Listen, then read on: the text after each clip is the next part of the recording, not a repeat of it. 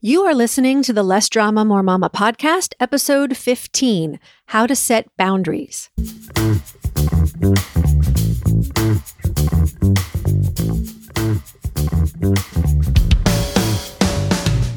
This is Less Drama, More Mama, the podcast for moms who want to feel calm, in control, and confident about how to handle anything life throws their way. If you're ready to go from feeling frazzled and disrespected to feeling calm and connected, this is the podcast for you. I'm your host, Pam Howard. Hey, Mama. It's almost Thanksgiving here in the United States, and I want to take a moment to express my gratitude for you. This Thanksgiving actually marks the sixth anniversary of Less Drama, More Mama, which is amazing to even say that out loud. And I feel so blessed uh, I feel blessed that you're here taking time out of your life to listen to this podcast and allowing me to share in your parenting journey. I've met so many moms over the years and witnessed their transformations once they learn these life coaching tools that I teach. And it's really been incredible. So thank you. I love you. And I'll keep showing up here to the podcast every week as long as you keep showing up too. We are in our third week of November. And this week, I want to talk about setting boundaries, right? So, in our first week, we talked about how to say no. And last week was all about priorities. And setting boundaries might actually come in pretty handy over the holidays as you get together with extended family and in laws. I know this time of year can bring up a whole lot of family drama. So, setting boundaries is an important part of establishing your identity and defining who you are. It's an important part of self care, and it creates self respect when you establish healthy boundaries around your body, your thoughts and feelings, your time. Setting boundaries is something that I'm becoming better at, I think. Uh, I used to have a hard time with it, but probably because I didn't have a clear understanding of what boundaries even were.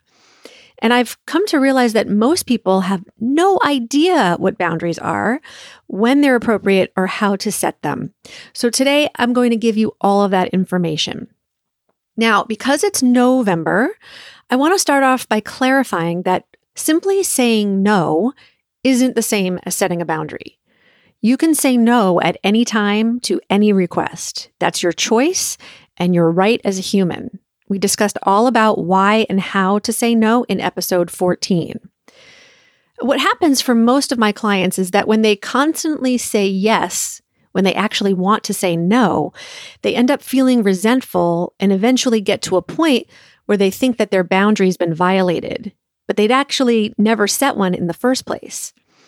For example, if a coworker regularly asks to borrow money for lunch and then doesn't pay you back, and you feel angry because she's taking advantage of you, that's not a boundary issue. That's a people pleasing issue. And you need to learn how to say no to that coworker the next time she asks to borrow money. If she goes into your wallet and takes money without asking, now you have a boundary violation. See the difference? Okay, so the easiest way to think about a boundary is to imagine a fence around your backyard. That's a boundary that clearly defines where your property ends and your neighbor's property begins. If your neighbor comes into your yard, he's trespassing and violating your boundary. A personal boundary defines where you end and someone else begins. When someone comes into your space, physically or emotionally, they cross your boundary. So, personal boundaries help you decide what types of communication, behavior, and interactions are acceptable to you. Most people think that setting a boundary means telling another person how you want them to behave so that they'll change. Or they confuse it with an ultimatum or a punishment or a threat about what will happen if they don't behave a certain way. It's seen as a way to try to control another person's behavior, basically. But a boundary is none of these things. It's something you do for yourself out of love for yourself and the other person involved. A boundary tells the other person how you will behave, not how they will behave. right? If they come into your space emotionally or physically, your boundary is how you will respond. The other person might continue to do whatever it is he's doing. Other people get to behave however they want. That's the hardest part for most people to understand, but the sooner you do, the better off you'll be. As humans, we have free will, right? So people are allowed to be rude. They're allowed to lie. They're allowed to break the law. They're allowed to say and do inappropriate things. It doesn't mean there won't be consequences, but they're allowed to do what they want to do. Their behavior is their responsibility. What matters is how you respond to their behavior. That's your responsibility. So it's not about you holding them accountable, it's about holding yourself accountable for protecting yourself. A boundary basically sounds like if you X, I will Y. For example, if you keep yelling, I'll hang up. If you hit me, I'll call the police. If you text me inappropriate messages, I'll block your number. So it's not a threat. A threat sounds like if you don't give me the money, I'm going to take the kids and leave. That's not a way of protecting yourself. That's a, a way of threatening and attempting to manipulate someone. So most of us are pretty clear about what we will and won't allow as far as how and where people touch us. Those are physical boundaries, but emotional boundaries are usually less clear because they're subjective. Some people have a boundary when it comes to swearing or gossiping, they don't want to be around it. Other people have no problem with those things.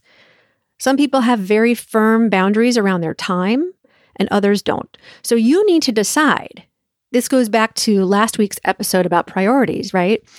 What are your priorities and where do you need some boundaries to protect them? Now, sometimes you'll want to communicate your boundaries, and other times you'll just decide to take action without saying anything. For instance, if you're in a group and they start making racist or sexist jokes, you might just get up and leave the room. You don't need to say, if you keep making those jokes, I'm going to leave. You just do it. Or if someone is invading your personal space by standing too close to you, you might just take a couple steps back. But other times you might want to communicate your boundary ahead of time. Like, listen, if you continue to barge into my office without knocking, I'm going to start locking my door. Or if you don't show up to the restaurant by 7:15, I'm going to start eating without you. In my role as a school counselor, I have boundaries around what I choose to share with my students about my personal life. And I don't answer emails from parents past a certain time of day. That's my family time.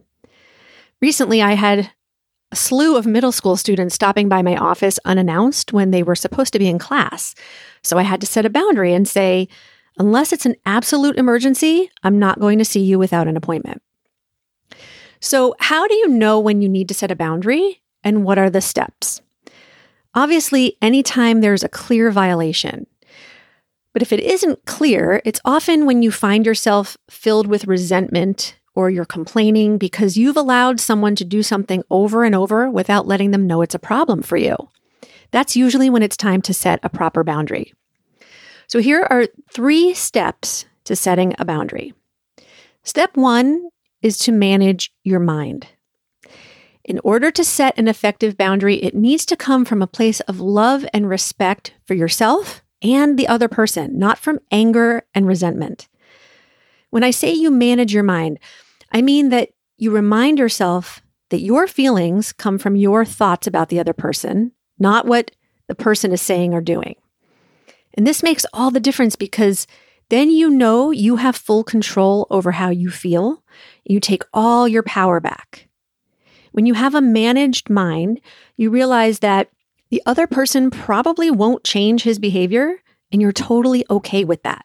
You know and understand that other people are allowed to behave however they want, and that the boundary is for you, not to control or punish them. Step two is to decide exactly what your boundary is and be as clear as possible. So, some examples could be if you gossip or complain about a fellow coworker, I'm leaving the room. If you smoke in my house, I'll ask you to leave. If you stop by my house unannounced, I'm not answering the door. State your boundary calmly and firmly. There's no need to justify it or apologize for it. You're not responsible for the other person's reaction. Okay. If it upsets them, that's their problem. Some people, especially those who are accustomed to controlling or manipulating you, might test you. Plan on it, expect it, and then go to step three. Step three is to follow through with your consequence. And this is the most important step because if you set a boundary and fail to follow through on what you say you'll do, you've basically just made an empty threat. And you're not only perpetuating being disrespected by the other person, but you're disrespecting and violating yourself. Learning to set healthy boundaries takes time. Okay. It's a process and enforcing them isn't easy because it can create a reaction in the other person, which can create fear in us because of what we're thinking at the time. That's why so many people don't set them. But remember, other people's thoughts create their feelings and actions. So keep your focus on you, your thoughts, feelings, and actions, and the result you want to create for yourself. Here's what I want you to ask yourself this week What are some of your non negotiable boundaries? Do you let people cross your boundaries too often? What are those boundaries and what needs to change? And what are the hardest boundaries for you to enforce and why? I want you to take a look at your answers, take a look at your thoughts. If you have any questions or comments about this episode, you can leave them on today's show notes at lessdramamoremama.com forward slash 015. And as always, I'd love to help you take these concepts and apply them to your own life. If you need support in establishing healthier boundaries with someone, schedule a free mini session with me and let me help you. There are two spots open on my calendar right now. Go to lessdramamoremama.com forward slash mini to grab one of them before they're gone. Okay, happy Thanksgiving, Mama. Go set some boundaries. All right, I'll talk to you next week. Bye bye. Thank you for listening to the Less Drama, More Mama podcast.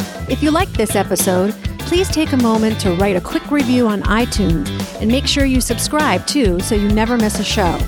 Got a question, comment, or idea for an upcoming episode?